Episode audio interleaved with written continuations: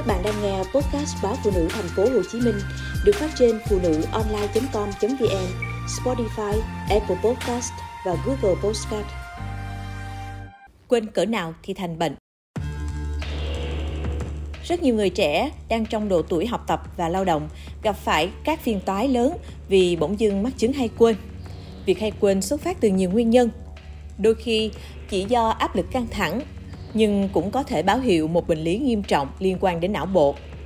Nhóm đầu tiên mắc chứng hay quên phải kể tới là phụ nữ sau thời gian hậu sản. Chị Bình Phương, 34 tuổi, ngụ tại quận 8 thành phố Hồ Chí Minh, sinh con từ 8 tháng trước. Sau khi sinh, chị không thể tập trung làm việc và rất hay quên.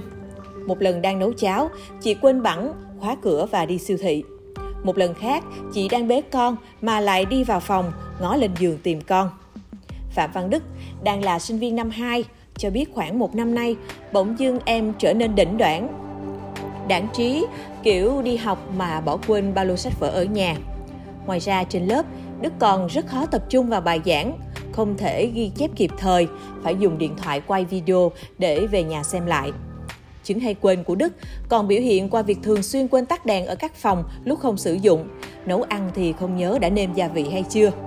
Đức tường được người nhà đưa đi khám tâm lý, tâm thần và được bác sĩ cho biết nguyên nhân là do yếu tố di truyền. Bà ngoại và dì của Đức cũng bị bệnh sa sút trí tuệ từ khi mới ngoài 40 tuổi. Vậy nguyên nhân nào gây ra chứng hay quên? Bệnh viện Đại học Y Dược Thành phố Hồ Chí Minh ghi nhận rất nhiều trường hợp người trẻ đi khám vì mắc chứng hay quên. Theo bác sĩ chuyên khoa 2 Phạm Thị Ngọc Quyên, khoa thần kinh, Bệnh viện Đại học Y Dược Thành phố Hồ Chí Minh, thì trí nhớ được chia làm hai dạng, ngắn hạn và dài hạn. Trí nhớ dài hạn được lưu trữ ở tầng sâu hơn, các kỹ năng lái xe, bơi, làm công việc nghề nghiệp vân vân liên quan đến trí nhớ dài hạn.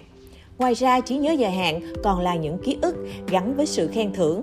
Khi bạn được khen thưởng, cảm thấy hạnh phúc, phần ký ức đó sẽ được lưu giữ lâu hơn trong não bộ. Trí nhớ ngắn hạn liên quan tới những hoạt động chúng ta có thể làm để thích nghi và sinh tồn hay gặp trục trặc bởi dễ sao nhãn, đặc biệt là ở trẻ em. Bác sĩ Quyên cho rằng nếu chứng hay quên xảy ra với người trẻ ở độ tuổi lao động, đang gánh vác nhiều công việc và trọng trách xã hội, thì việc gặp chuyên gia y tế là vô cùng cần thiết. Những người này cần được khám, chẩn đoán xem nguyên nhân quên là do sinh lý của cơ thể hay do bệnh lý. Chứng hay quên cũng có thể xảy ra ngay tức thì trong thời gian ngắn hoặc kéo dài hơn, lặp đi lặp lại, làm giảm hiệu quả học tập, làm việc và tăng nguy cơ giảm trí nhớ khi lớn tuổi. Khó ghi nhớ ở người trẻ là gợi ý của rối loạn tâm thần, rối loạn cảm xúc, trầm cảm, lo âu hoặc khi một người phải thường xuyên đối diện với căng thẳng kéo dài. Ngoài ra, tâm trạng không tốt, sợ hãi hay lo âu cũng có thể làm giảm khả năng tập trung, ghi nhớ ở cả người lớn, trưởng thành lẫn trẻ em. Bên cạnh đó, nhiều người vẫn còn nhầm lẫn chứng hay quên với bệnh Alzheimer Alzheimer là bệnh lý thoái hóa thần kinh thường gặp nhất ở nhóm sa sút trí tuệ. Tuy nhiên, không phải cứ quên là bị bệnh Alzheimer. Quên còn có thể là biểu hiện sinh lý thông thường, không phải là bệnh lý. Quên do bệnh lý, đó là vì bệnh nhân bị suy giảm nhận thức. Nhóm suy giảm nhận thức được chia ra thành liên quan đến trí nhớ và liên quan đến các phần nhận thức còn lại. Người bị suy giảm trí nhớ nhẹ chỉ cần được bác sĩ theo dõi và chẩn đoán, từ đó có kế hoạch điều trị căn nguyên gây bệnh. Còn đối với bệnh Alzheimer hay các bệnh lý gây ra sa sút trí tuệ khác, thì người bệnh suy giảm cái chức năng nhận thức, trong đó trí nhớ chỉ là một phần chức năng nhận thức. Điều này gây ảnh hưởng nghiêm trọng đến hoạt động, cuộc sống thường nhật của bệnh nhân. Những bệnh lý gây ra tình trạng quên phải kể tới bệnh lý mạch máu não, viêm não. Ngoài ra suy gan, suy thận gây ra các độc tố làm tổn thương não. Tác dụng phụ của thuốc, tình trạng thiếu vitamin B12, rối loạn âu lo, trầm cảm vân vân cũng là bệnh lý khiến chúng ta hay quên. Trong những yếu tố nguy cơ của bệnh quên có một số khắc phục được và một số không thể khắc phục. Nhóm không khắc phục được là yếu tố gia đình, tuổi tác. Nhóm thay đổi được là phụ nữ ở giai đoạn hậu sản. Sức khỏe suy giảm, người mẹ nghỉ ngơi không đủ dẫn tới khả năng tập trung kém.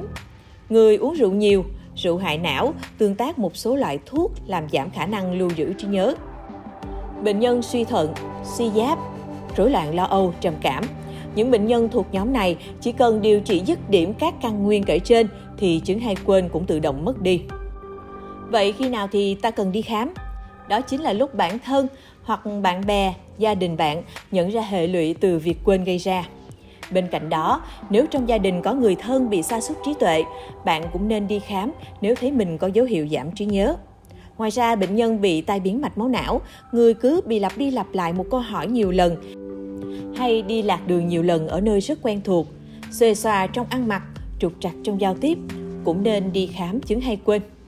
Bác sĩ Quyên khuyến cáo, khi có dấu hiệu báo động kể trên, bạn hãy tới gặp bác sĩ để được chẩn đoán và xác định căn nguyên của vấn đề nhằm có giải pháp phù hợp.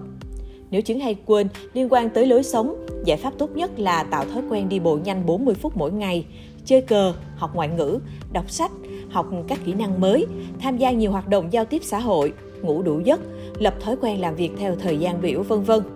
Các hoạt động đó sẽ giúp cải thiện sự tập trung.